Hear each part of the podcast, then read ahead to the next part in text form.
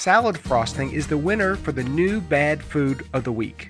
Hi, this is Ray Solano, pharmacist owner of PD Lab Specialty Pharmacy and host of Healthy Choices XM radio and podcast. According to the Centers for Disease Control and Prevention, most children in the United States still don't eat enough fruits and vegetables. This is despite evidence that suggests healthy eating habits in youth can lead to healthier behaviors throughout your life. The concept of tricking children into eating more vegetables isn't new.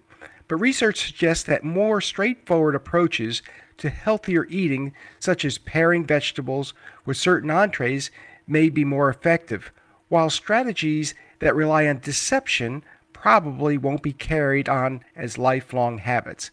Kraft Foods has built an empire on fast processed foods recently uncovered that they are losing millions of dollars as consumers are choosing fresh food over ultra processed quick products.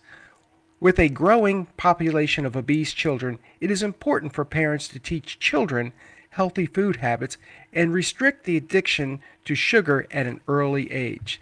The pharmacists at PD Labs have designed a good tasting orange flavored drink that nourishes children with key nutrients and promotes good nutrition. Ask for the Little Da Vinci Orange Drink when you call us at 512 219 0724 or our website, pdlabsrx.com.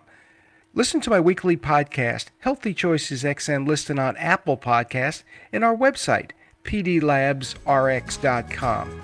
Remember, you and your children have a choice in healthcare.